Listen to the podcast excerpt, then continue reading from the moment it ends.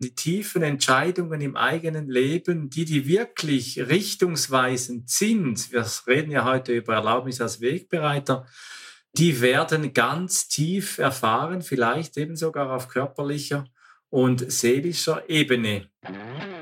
Hoi, Servus und herzlich willkommen bei einer neuen Episode von Mit Brille und Bart, deinem Podcast für Organisationsentwicklung, Coaching und Transaktionsanalyse von Armin Ziesemer und Thomas Böhlefeld. Hier erhältst du Impulse dazu, wie du Beziehung auf Augenhöhe gestaltest, deine Reflexionsfähigkeit förderst und einen bewussten Umgang mit Sprache lernst. Mein Name ist Armin Ziesemer und ich wünsche dir viel Inspiration bei dieser Episode. Sei dabei und komm mit!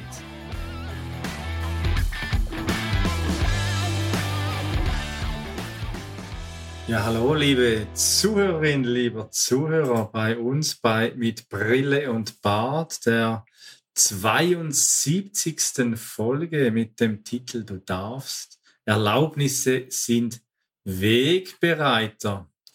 Was haben die beiden da sich wohl wieder gedacht? Es gibt von Anton Rozetter ein Gedicht, das endet mit Du darfst auch dastehen, nackt und kahl nach außen, gesammelt, ruhig in dir stehend und einfach sein, einfach sein. Ich finde, das ist ein wunderbares Gefühl, wenn mir jemand sagt, ich darf einfach sein. Das geht bisschen runter wie Öl. Das nimmt so jeden Anspruch an Leistung weg. Das nimmt so jeder Anspruch an Müssen weg, an Sollen weg, sondern einfach nur zu sein. Wir wollen uns heute ein wenig unterhalten und austauschen über die transaktionsanalytische Perspektive der Erlaubnisse. Erlaubnisse gibt es ja an ganz vielen Orten. Und da, Thomas, da hast du auch etwas dazu zu sagen. Ja, erlaub mir erstmal, mich vorzustellen. Hallo. Seid ihr erlaubt. Seid ihr erlaubt. hallo zusammen da draußen an den Empfangsgeräten. Ich freue mich, dass ihr wieder dabei seid. Und hallo auch an dich, Armin. Erlaubnisse ist ja so ein weites Feld, hätte ich jetzt beinahe gesagt. Ist natürlich schön, äh, Erlaubnisse zu bekommen, insbesondere dann, wenn man vorher irgendwie den Eindruck hat, eingeschränkt zu sein. Und plötzlich öffnet sich da ein Raum. Ja, wir kennen das aus der Transaktionsanalyse. Da gibt's ähm, ganz ursprünglich mal das Modell mit den drei Ps. Und äh, 3P, das sind drei Wörter aus dem Englischen, weil die Transaktionsanalyse ja ganz ursprünglich aus dem englischen Sprachraum kommt. Und die drei Ps sind einmal Protection äh, im Sinne von Schutz und Potency im Sinne von innerer Stärke. Und zum Schluss, äh, nicht zuletzt, nicht als geringstes, die Permission, also die Erlaubnis. Und das wird verstanden als die Grundbedingung, die äh, Menschen brauchen, um ja sich entwickeln zu können, um wachsen zu können, um sich äh, irgendwie äh, ausbreiten zu können. Und finde ich ein ganz tolles Modell, aber es gibt ja noch ein paar Ps mehr, habe ich verstanden. Ja, da gibt es ja noch äh, zwei mehr. Also vielleicht, wenn du, liebe Zuhörer, liebe Zuhörer, noch weitere kennst, dann äh, schick sie uns. Du darfst mit uns in Kontakt treten. Wir freuen uns über jeden Austausch mit dir. Und das eine ist das Thema der Patience, der Geduld. Das braucht es ja bei den Erlaubnissen auch immer wieder mal, weil sie schützen ja dann auch nicht vielleicht vor Enttäuschungen beispielsweise. Und dann gibt es dann eben auch das Punishment. Und wenn wir das transaktionsanalytisch anschauen, gehen wir zurück ja in die frühe Kindheit, in denen wir uns selbst Erlaubnisse gegeben haben und wir gesagt haben, so sehe ich die Welt und wir haben Erlaubnisse von den Eltern erhalten, was wir dürfen, was äh, gewollt war, was erlaubt war. Und dann auf der anderen Seite er dann eben auch die einschränkende, diese bestrafende, das Punishment, da wo wir Abschied nehmen mussten, vielleicht von dem, was wir gerne tun wollten, was uns verboten war, vielleicht weil es auch eine drohende Gefahr war diese inneren Eltern, die dann auch äh, uns getrennt haben von etwas, das uns vielleicht viel bedeutete. Im Gegensatz dazu dann Thomas, du hast es angesprochen, das Thema der Permission. Und die Permission, diese Erlaubnis, die hat ja eine sehr öffnende Wirkung. Es äh, lässt sich Entwicklung gestalten, es entsteht Experimentierfreudigkeit Man kann auch mal ein bisschen kindlich sein wieder, man kann etwas äh, ja ausprobieren und man kann auch seine Identität vielleicht ausprobieren. Wenn du Theater spielst, dann weißt du vielleicht, wie viel Freude das es macht, sich mal in einer neuen Rolle auszuprobieren und mal ein König zu sein. Hast du mal, Thomas, hast du mal Theater gespielt? Äh, ich habe tatsächlich mal, na, richtig Theater kann man nicht, äh, kann man nicht sagen. Also es war keine öffentliche Theateraufführung, aber ich habe mal in so einem Krippenspiel mitgemacht. Ich bin ja, äh, habe ja einen katholischen Background und äh, da war ich tatsächlich bei einem Krippenspiel. Das ist aber schon ewig her. Ich müsste jetzt gerade überlegen. Ich glaube, ich war einer der drei Weisen aus dem Morgenland und bin irgendwie zur Krippe gelatscht mit so einem Stern hinterher und das habe ich gemacht. Ja, das hat viel Spaß gemacht. Müssen Sie mal etwas ausprobieren, so ein Weiser zu sein aus dem Morgenland?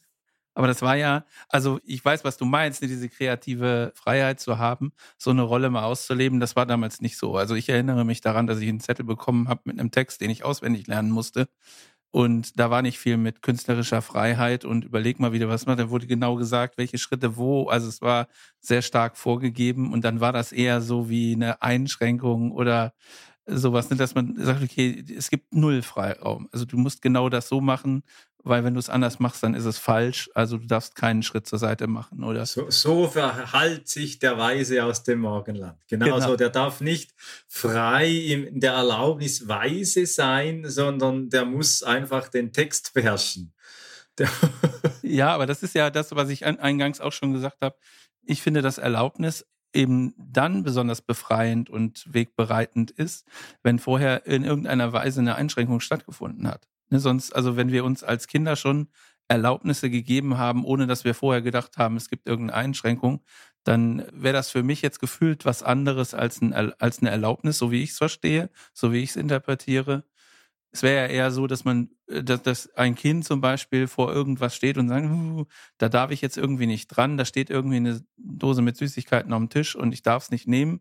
Und dann entweder komme ich selber zu der Überzeugung, dass es vielleicht doch in Ordnung ist, wenn ich dann was jetzt was nehme, oder es kommt tatsächlich jemand vorbei und sagt, du kannst ruhig da reingreifen und dir was rausnehmen. Dann wäre es eine echte Erlaubnis. Wenn es immer da steht und zur freien Verfügung da steht, dann brauche ich die Erlaubnis nicht, dann ist es im Prinzip ohne Einschränkung. Das wäre für mich so ein bisschen die Abgrenzung. Ich weiß nicht, wie du das siehst, Armin. Das ist spannend, dass du, weil wir mal ein bisschen bei diesen Bonbons, bei diesen Zeltli oder Zuckerl, die da auf dem Tisch stehen, die ja so irgendwie eine, eine Verlockung haben, die, die auch zu nehmen. Und wenn wir das auf das erwachsene Leben übertragen, dann haben wir auch manchmal so Fantasien, wo wir uns gerne mal etwas erlauben würden und wir sind unsicher, ja, darf ich denn das eigentlich oder darf ich das nicht? Und wir kennen ja dann die nächsten Sekunden nicht, wenn wir sagen, okay, jetzt tue ich's. Gerade im Arbeitskontext, wenn man mal etwas äh, ausprobiert, weiß man ja auch nicht, kommt dann da Punishment irgendwo her? Bin ich dann ein Regelverletzer? Oder es gibt ja da dieses beliebte Zitat, alle sagten, das geht nicht und dann kam einer, der wusste das nicht und hat es einfach getan. Und diese befreiende Wirkung dann, wirklich etwas zu tun aus, aus einem Nichtwissen, ist das jetzt erlaubt oder nicht, und dann geht's gut, das ist ja auch einen Schritt mehr im Leben zu nehmen. So meine ich, kann das übertragen werden, diese Bonbon-Dose auf dem Tisch, das fürs Kind ist, für den Erwachsenen in der Organisation.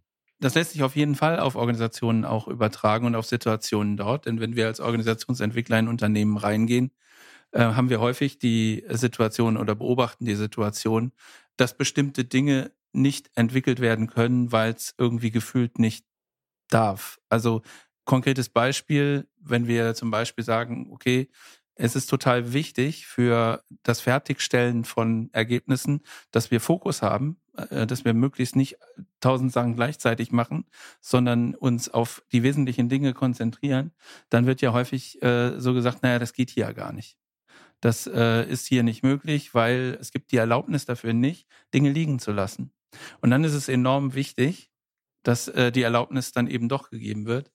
Und das ist eine Aufgabe aus meiner Sicht, die entweder in den Menschen selbst zu suchen ist, zu finden ist, also dass sie sich sozusagen selber die Erlaubnis erteilen und sagen, wir versuchen das jetzt mal und gucken, was dabei rauskommt.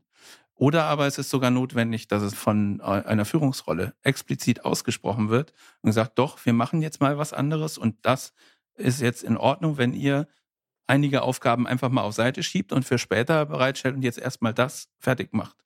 Das ist eine Situation, die beobachten wir tatsächlich häufig. Ja, und ich sehe dann äh, neben der Organisationsentwicklung auch immer noch da, den einzelnen Menschen in, in Coachings, in der privaten Begleitung von Unsicherheiten, von gefühlten Unzulänglichkeiten von Menschen.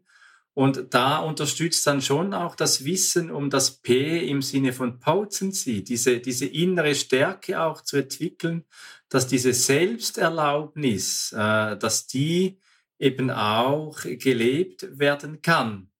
Wenn wir aber mal zurückgehen, wo hat denn das begonnen mit diesen Erlaubnissen in der Transaktionsanalyse? Dann landen wir ja zwangsläufig bei Eric Byrne. Eric Byrne, der Begründer der Transaktionsanalyse. Und der kam ja ursprünglich eben im Einzelkontext aus dem therapeutischen Umfeld als äh, Psychiater. Und für ihn war die Erlaubnis, das therapeutische Hauptinstrument des Skriptanalytikers, wie er es schreibt, wenn Menschen auf ihrem Lebensweg, auf dem Weg, ihr Skript wirklich und wahr zu verändern, in Richtung Autonomie und Selbstverwirklichung eben unterwegs sind. Und er meint dann, dass eben diese Erlaubnisse am Körper, am Verstand und an der Seele erfahren werden. Also ganz am Ursprung, also die Seele ist ja schon ein sehr tiefer Begriff. Finde ich spannend, dass er so weit geht, weil oftmals äh, kriegt man ja so die Erlaubnis eher auf einer oberflächlicheren Ebene. Sie, sie, sie, das dürfen sie. Und die, ich meine, die tiefen, die tiefen Entscheidungen im eigenen Leben, die, die wirklich richtungsweisend sind, wir reden ja heute über Erlaubnis als Wegbereiter, die werden ganz tief erfahren, vielleicht eben sogar auf körperlicher und seelischer Ebene. Weil Burn meint dann eben auch noch, dass äh, mit der Erlaubnis die Energie kommt. Man spricht halt auch vom Energiekonzept, eben zu existieren, Beziehungen zu leben, sich am sozialen Leben zu beteiligen oder eben auch erfolgreich in der Arbeit zu sein und auch Schwierigkeiten und Krisen zu überleben. Und den letzten Teil, gerade in einer Zeit, in der ja an vielen Orten das Leiden da ist, sei es im privaten, beruflichen oder sozialen Bereich, da meine ich, und das sehe ich auch immer wieder in Coachings, dass es wesentlich ist, sich auch zu erlauben, in Schwierigkeiten und Krisen auch stehen zu dürfen, dass das auch ein Teil ist des Lebens, der einfach ja, zum Leben gehört, im Wissen, dass das nicht einfach ist, dass es leicht ist und dass das auch äh, mit großen, eben mit großem Leid und großen Krisen auch verbunden sein kann. Aus dem therapeutischen Kontext ist es natürlich sehr, sehr tiefgehend, ne, das, was du auch beschrieben hast. Und er sagt ja auch, ähm, dass so eine Erlaubnis die einzige Chance ist, den Patienten von einem Fluch zu befreien, den äh, seine Eltern ihm auferlegt haben. Also das ist ein Fluch, ist ja nochmal wieder eine Stufe krasser aus meiner Wahrnehmung heraus als jetzt ein reines Verbot oder eine selbst äh, auferlegte Einschränkung. Das hat ja schon äh, ganz, ganz andere Ausmaße, die hier gegeben werden. Und er sagt aber auch weiter, die wichtigste Erlaubnis ist die, die dazu dient, zu lieben, etwas zu ändern und das, was man macht, gut zu machen. Also irgendwie ist er ganz tiefenpsychologisch unterwegs und äh, das äh, hat da sicher auch seine Berechtigung. Also ich will das gar nicht, gar nicht verneinen, ähm, aber es hat natürlich auch im organisatorischen Kontext oder auch im privaten Umfeld eine Daseinsberechtigung, mal dazu überlegen, welche Einschränkungen habe ich denn irgendwie aus der Erziehung heraus, von mir selber, weil ich irgendwelche Glaubenssätze mir angeeignet habe von irgendwoher, vielleicht äh, irgendwelche inneren Antreiber mal nachzuspüren, die mich dazu bringen, bestimmte Dinge nicht zu tun und dann zu überlegen, wie komme ich denn dahin, diesen Entwicklungsraum, den du ganz am Anfang dieser Folge beschrieben hast, dieses Öffnende, eine Erlaubnis zu erleben und dahin zu kommen, zu sagen, dieser Zaun, diese Einschränkung, diese Wand, die gibt's für mich nicht mehr. Ich mache jetzt einfach eine Tür auf und gehe durch. Das ist ja ein Riesenschritt so für, für Menschen, die dann plötzlich aus, aus so einem inneren Gefängnis ausbrechen können und sagen so, das alles, ich habe es überwunden und es interessiert mich nicht mehr und ich habe ganz andere Möglichkeiten jetzt. Das ist ein wunderbarer Zustand. Ja, gerade beispielsweise eben von äh, leistungsgetriebenem Topmanager zum Menschen zu werden. Ich nehme jetzt mal ein bisschen diese, diese freche Formulierung und zu merken, da regt sich noch mehr in mir an, als einfach diese, diese Rollenmacht, diese, diese, diese Rolle, die ich da bekleide. Und ich beginne zu spüren, dass ich da angegriffen bin, dass ich vielleicht gewisse Dinge auch nicht mehr mag, dass ich da mich schwach fühle, dass ich mich verletzlich fühle. Und äh, zurück zum Gedicht von Rotzetter. Das beginnt nämlich ganz schön mit einer Erlaubnis, wenn sie auch mit einem Muss versehen ist. Er schreibt hier, nein, du musst nicht immer dastehen und keimen und knospen. Du musst nicht immer dastehen und grünen und treiben. Du musst nicht immer nach außen und nach oben streben wenn ich das alles nicht muss, nachdem ich vielleicht 30, 40 Jahre meine ganze Karriere auf Müssen und Leistung getrimmt habe, dann fehlt ja vielleicht auch mal etwas, ja, was darf ich denn überhaupt? Diese ganz kindliche Frage, was ist mir denn erlaubt? Und da erlebe ich in Coachings auch immer wieder, gerade bei Männern, dass dann eine große Leere auftaucht. Eine große Lehre, wo man nicht weiß, ja, wenn ich da auf einem neuen Feld mich bewege, was darf ich denn da überhaupt? Was, weil das wurde mir von den Eltern nicht gegeben, diese Erlaubnis, was ich dann mache. Und da ist es dann schon, meine ich, genauso wie beim Organisationsentwickler, als auch beim Coach die Aufgabe, eine gewisse Neubeälterung äh, zu schaffen, dass ich anstelle einer fehlenden Elternperson oder einer negativen Elternperson, die kritisch war im Sinne von äh, Punishment, hier auch neue Wege aufzuzeigen und eben mit Erlaubnissen aus meiner Rolle heraus als Coach, Berater oder als Organisationsentwickler auch auf den Menschen das System zu wirken im Sinne eben von öffnend, von erlaubend. Es zeigt ja auch, wie, wie schwierig so Situationen für, für diese Menschen dann sind. Ne? Wenn, wenn ich schon so denke und sage, huh, was, was darf ich denn jetzt eigentlich? Und plötzlich ist da irgendwie ein leerer Zettel und ich krieg gefühlt nichts drauf geschrieben, weil ich mir da irgendwie selber so ein enges Feld irgendwie vorstelle, dass, dass da überhaupt nichts erlaubt ist. Es gibt so ein, ja, wie soll ich sagen, so einen lapidaren Spruch, den man dann häufig verwendet und so, ja, eigentlich ist ja alles erlaubt, was nicht explizit verboten ist. Aber so einfach ist es halt nicht. Ne? Wenn ich so ein, äh, um nochmal auf die Führungsrolle zurückzukommen, wenn ich so ein Umfeld schaffen kann in der Organisation, dass genau das gilt. Also ihr müsst jetzt nicht wegen jedem bisschen so um Erlaubnis fragen. Also ihr könnt euch äh, frei bewegen. Und wenn es nicht explizit verboten ist, dann probiert es halt einfach aus. Wenn ich das schaffe als Führungsrolle, äh, da auch Vertrauen zu haben, dass da nicht irgendwie, weiß ich nicht, irgendwelche schlimmeren Sachen passieren im Sinne von, da wird die Freiheit missbraucht, um irgendwelchen Unfug zu machen oder so, dann ist das eine wunderschöne Sache. Wirklich. Und es ist auch, es ist wirklich dann diese Befreiung und der, und der Wegbereiter für eine gute Entwicklung in dieser Organisation.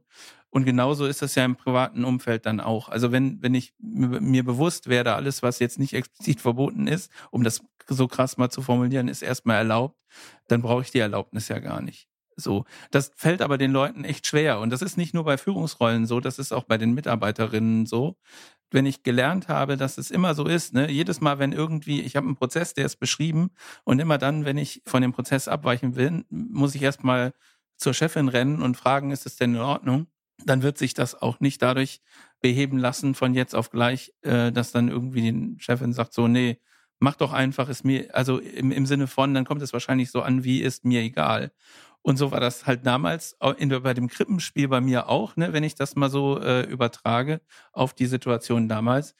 Das war ja ganz klar vorgegeben. Ich muss das so machen. Und wenn jetzt irgendjemand gesagt hätte, geh mal nach rechts rüber oder nach links rüber, hätte ich vermutlich auch erstmal nachgefragt, darf ich das denn überhaupt? Ne, das war ja ganz klar für mich aus der Situation heraus, ich muss diesen Weg gehen, der da vorgezeichnet ist. Und ich darf nicht nach links und nach rechts gucken. Ich darf auch nicht irgendwelchen Eltern winken. Ich darf gar nichts. Ich darf nur das machen, was mir explizit gesagt wird.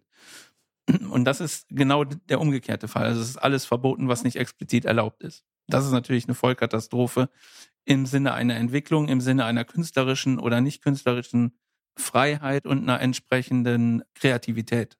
Die geht da natürlich verloren. Dann gibt's ja noch das andere, das Sprichwort, ich frage nicht um Erlaubnis, ich bitte im Nachgang um Entschuldigung. Und äh, da habe ich dann schon so meine ethischen Fragen äh, zu sagen, ja gut, gibt's dann diesen, braucht's dann diesen brachialen Weg, da wirklich einfach, ja, nicht um Erlaubnis zu fragen, sondern einfach äh, dann in Kauf zu nehmen im Nachgang, um Entschuldigung zu bitten. Da fällt mir ein, Thomas, wir haben mal, als ich im Gymnasium war, haben wir mal ein Theaterstück aufgeführt und da war dann die Frage, ja, wo sind denn die Parkplätze, wenn dann die Gäste kommen? Und da war dann auch eben die Antwort, ja, nicht fragen, tun und im Nachhinein dann Entschuldigung sagen. So. Und ich frage mich doch, wenn wir in der Tiefe eben über das Thema auch Seele, über Erlaubnis auch sprechen, äh, ob da nicht auch eine gewisse, eben auch eine, eine erlaubende Qualität mitkommt, die eben am Körper, am Verstand und der Seele erfahren wird im transaktionsanalytischen Sinn, es ist okay oder die Situation ist okay, dass diese okay okay Haltung, dass die eben auch entsteht und nicht im Sinne von ich mache das jetzt, egal was du sagst oder was du tust, sondern dass wir miteinander auch aushandeln können, was jetzt die Erlaubnis ist. Das geht ja dann auch bis vielleicht auch in äh, eine spirituelle Ebene hinein, in der man vielleicht auch dann mal sagt, da liegt ein Segen darauf oder da, ja, da, das ist eine höhere Form der Erlaubnis, wo es einfach gut ist, dass etwas geschehen darf. Ja, und wenn äh, ich das Beispiel mit den Parkplätzen da noch, also ich stelle mir jetzt vor, dass da keine äh, großen Parkmöglichkeiten waren und einfach gesagt hat, weiß ich nicht, ist eine Wiese nebenan oder beim Nachbarn gegenüber in der Einfahrt oder irgendwie sowas dann wäre jetzt für mich die Situation ja erstmal so, also wenn ich jetzt schon weiß, ich entschuldige mich nachher, dann weiß ich ja jetzt auch schon, dass es eigentlich nicht okay ist. So, und dann ist das für mich eine, eine Grenzüberschreitung und hat mit, mit Erlaubnis nichts zu tun, sondern das ist dann eine bewusste Entscheidung, irgendwas zu tun, von dem man ausgeht, dass es andere Menschen einschränkt oder zumindest verärgert. Also da äh, finde ich so eine Faustformel ganz gut. Also zu sagen, ist es denn okay für mich? Also wenn jetzt ich in der anderen Situation wäre, wäre es dann für mich okay, wenn jemand meine Einfahrt zuparkt? Vermutlich nicht. Vielleicht aber doch, also weiß ich ja nicht, aber so und dann ist das natürlich eine ganz, eine ganz andere Sichtweise drauf. Hat mit Erlaubnis an sich jetzt erstmal aus, aus meiner Sicht nichts zu tun. Finde ich auch irgendwie von der Grundeinstellung schwierig. Tatsächlich. Wie siehst du das? Also machst du das, Armin? Oder? Ich versuche nicht, aber natürlich bin auch ich nicht unfehlbar. Und äh, manchmal bin auch ich im Stress und äh, tue dann etwas, wo ich weiß, eigentlich nicht. Das gibt mir dann zwischen Salzburg und Schaffhausen dann da und dort wieder mal eine Geschwindigkeitsbuße beispielsweise, wo ich dann bewusst oder unbewusst äh, auch in Kauf nehme, dass es jetzt da dann ein Knöllchen irgendwo in Flensburg oder irgendwo noch gibt. Und gerade Stress ist ja oftmals die Grundlage für so eine Überschreitung, auch eine Selbstüberschreitung, wo wir Dinge tun, in der wir wissen, dass es eigentlich nicht so okay ist, was wir tun. Und gerade in Stresssituationen, da werden ja auch unsere Antreiber wach. Die Transaktionsanalyse, die kennt ja fünf Antreiber. Verhalten, zum einen, das sei perfekt, perfekt sein zu wollen und immer noch besser und immer noch genauer oder eben anderen zu gefallen. Dann das dritte, sei stark, und das vierte streng dich an und das fünfte beeil dich, die Antreiber. Und die sind uns ja eingefleischt und wir können nicht anders als in Stresssituationen dann auch so zu handeln, meinen wir. Und gerade in solchen Situationen, in wirklichen menschlichen Entwicklungen, in Seelenprozessen, äh, hilft es ja auch hier, eine Erlaubnis zu haben. Ja, das stimmt. Wir könnten das Beispiel äh, Beeil dich Antreiber nochmal nehmen, weil ich das eben schon so ein bisschen angedeutet habe. Auf den Beeil dich Antreiber deutet es ja hin, wenn ich mir sozusagen selber immer wieder sage, ich muss mehrere Dinge gleichzeitig erledigen, damit ich so schnell wie möglich alles fertig kriege. hurtig, hurtig und das ist ganz wichtig und äh, irgendwie ist das für mich eine Einschränkung, wenn ich das so sehe. Jetzt ist die Hauptfrage, wie kriegen wir das aufgelöst? Und entweder erkenne ich das selber, ne? also es gibt ja Menschen, die dann sehr reflektiert sind und dann auch überlegen, was mache ich denn hier eigentlich? Und äh, sich tatsächlich selbst sozusagen die Erlaubnis dann erteilen, jetzt mach mal nicht alles auf einmal, sondern jetzt mache ich mir hier, weiß ich nicht, Zettel auf den Schreibtisch oder ich mache mir meine Liste irgendwie auf dem Computer und dann wird es eins nach dem anderen abgearbeitet und dann stellen wir plötzlich fest, okay, in der Struktur geht's ja doch irgendwie viel besser oder so oder man findet einen anderen Weg damit umzugehen und macht nicht zehn Sachen gleichzeitig. Oder es ist, wie gesagt, der oder die Vorgesetzte, die vorbeikommt und sagt, pass auf, jetzt lass erst mal die drei Sachen weg und kümmere dich erstmal um das eine und dann äh, ist das. Das ist aber ganz wichtig. Und da sind wir sozusagen auch so ein bisschen jetzt wieder auf der Road to Lindau unterwegs im Sinne von beziehungsorientierten Organisationen. Es ist halt wichtig, sozusagen zu erkennen, ist es jetzt ein Mensch, der in so einer Situation so agiert, weil es ihm aufgetragen ist. Also irgendjemand hat tatsächlich gesagt, du machst jetzt diese 25.000 Sachen gleichzeitig. Oder nehme ich halt wahr, dass das ein häufig wiederkehrendes Muster ist. Ein anderes Muster ist ja, wenn, wenn Menschen nicht Nein sagen können. Also ich hatte das in der beruflichen Situation auch mal so. Da war ein Kollege, der hat nie Nein gesagt. Also dann kam dann immer irgendeiner mit einer Aufgabe rein und ist von Tisch zu Tisch gegangen und alle haben immer gesagt, nee, ich habe genug zu tun, nee, ich habe genug zu tun. Und bei dem einen ist immer alles liegen geblieben, weil der nicht gesagt hat, nein, kann ich nicht machen. Und dann hat sich das so gestapelt. Und irgendwie ist es ja auch die Aufgabe von, von Führung, sowas zu erkennen und zu sagen, okay, dann gebe ich halt bin ich halt nicht froh, wenn ich diese Aufgabe wieder irgendwem auf den Tisch geknallt habe, sondern äh, sorg mal dafür, dass das vielleicht ein bisschen gleichmäßiger und gerechter verteilt wird und äh, so damit auch sichtbar die äh, Erlaubnis äh, ausspreche, du darfst auch Nein sagen. Du musst nicht alles nehmen, was hier vorbeikommt, sondern äh, hingehen und sagen, kannst du das machen? Und er sagt ja oder sie. Und dann zu sagen, naja, ich sehe, du hast schon so viel, ich gebe das mal woanders hin. Das wäre eine super Sache. Ja, oder dann eben auch in selbstorganisierten Teams auch zu schauen, dass eben jeder die Erlaubnis hat, auch mal Ja zu sagen, ich übernehme jetzt das. Also auch zu sich selbst zu sagen, doch, ich sehe, andere sind eher überlastet. Ich habe noch Kapazität und dann eben nicht darauf zu warten, dass dann irgendeine Führungsperson kommt und äh, dann wieder verteilt, sondern eben auch zu tun. Das zu tun ist ja gerade beim Streng dich an Antreiber oftmals auch eine, eine Erlaubnis äh, zu sagen, ich darf tätig sein.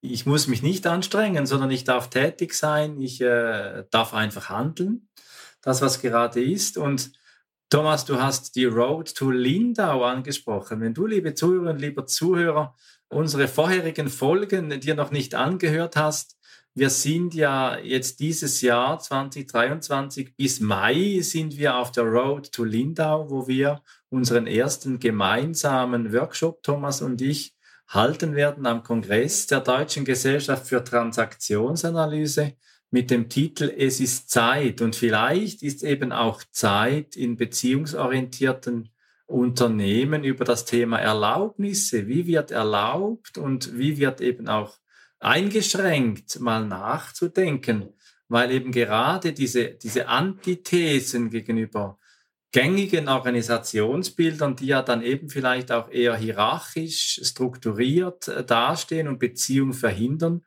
die eben vielleicht dann auch einiges verunmöglichen, was eigentlich die Organisation leistungsfähiger und am Ende auch gesünder werden ließ. Also zum Beispiel, wenn ich nochmal auf äh, Beeil dich Antreiber komme, ist ja dann die Antithese, die Erlaubnis beispielsweise, ich darf mir Zeit nehmen und es dann auf meine Art tun, beispielsweise.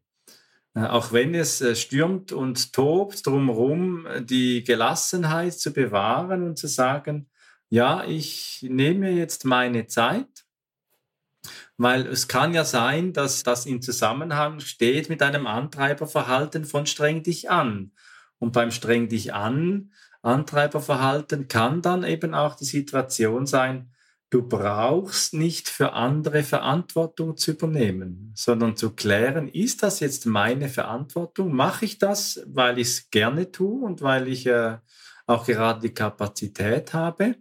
Oder tue ich es einfach, weil ich mich für die Organisation oder für mich selbst, weil ich so einfach gestrickt bin, mich jetzt einfach wahnsinnig äh, anstrenge und es selbst machen muss oder dann eben auch mir sagen kann, ich darf mir helfen lassen und um Hilfe bitten, beispielsweise. Gerade bei Streng dich an und äh, beeil dich, das hat ja oftmals auch gerne eine Kombination in Organisationen, in denen Erlaubnisse sehr gesundend wirken können, wenn die auch bewusst, eben wie du es gesagt hast, Thomas, eben auch von Führungskräften auch bewusst ausgesprochen werden. Weil was man ja weiß, dass die frühen Erlaubnisse, die sind ja oftmals nonverbal, äh, ohne, ohne Worte übermittelt.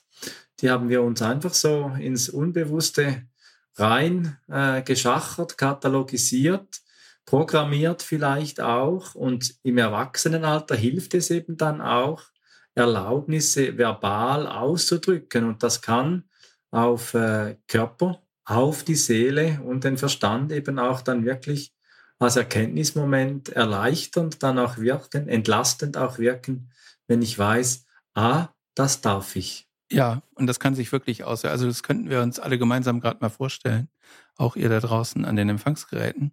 Wenn ihr in einer Situation seid, wo ihr den Eindruck habt, es geht irgendwie nicht weiter und es gibt irgendwie auch keine Entwicklungsmöglichkeit, keinen Weg aus der Situation raus. Und dann gibt's aber plötzlich die explizite Erlaubnis, doch, du darfst hier durch diese Tür gehen. Also es gibt einen Ausweg und äh, der wird zugelassen, was das mit dem, also dieses Aufatmen dieses Freiheitsgefühl, was sich dann entwickelt tatsächlich.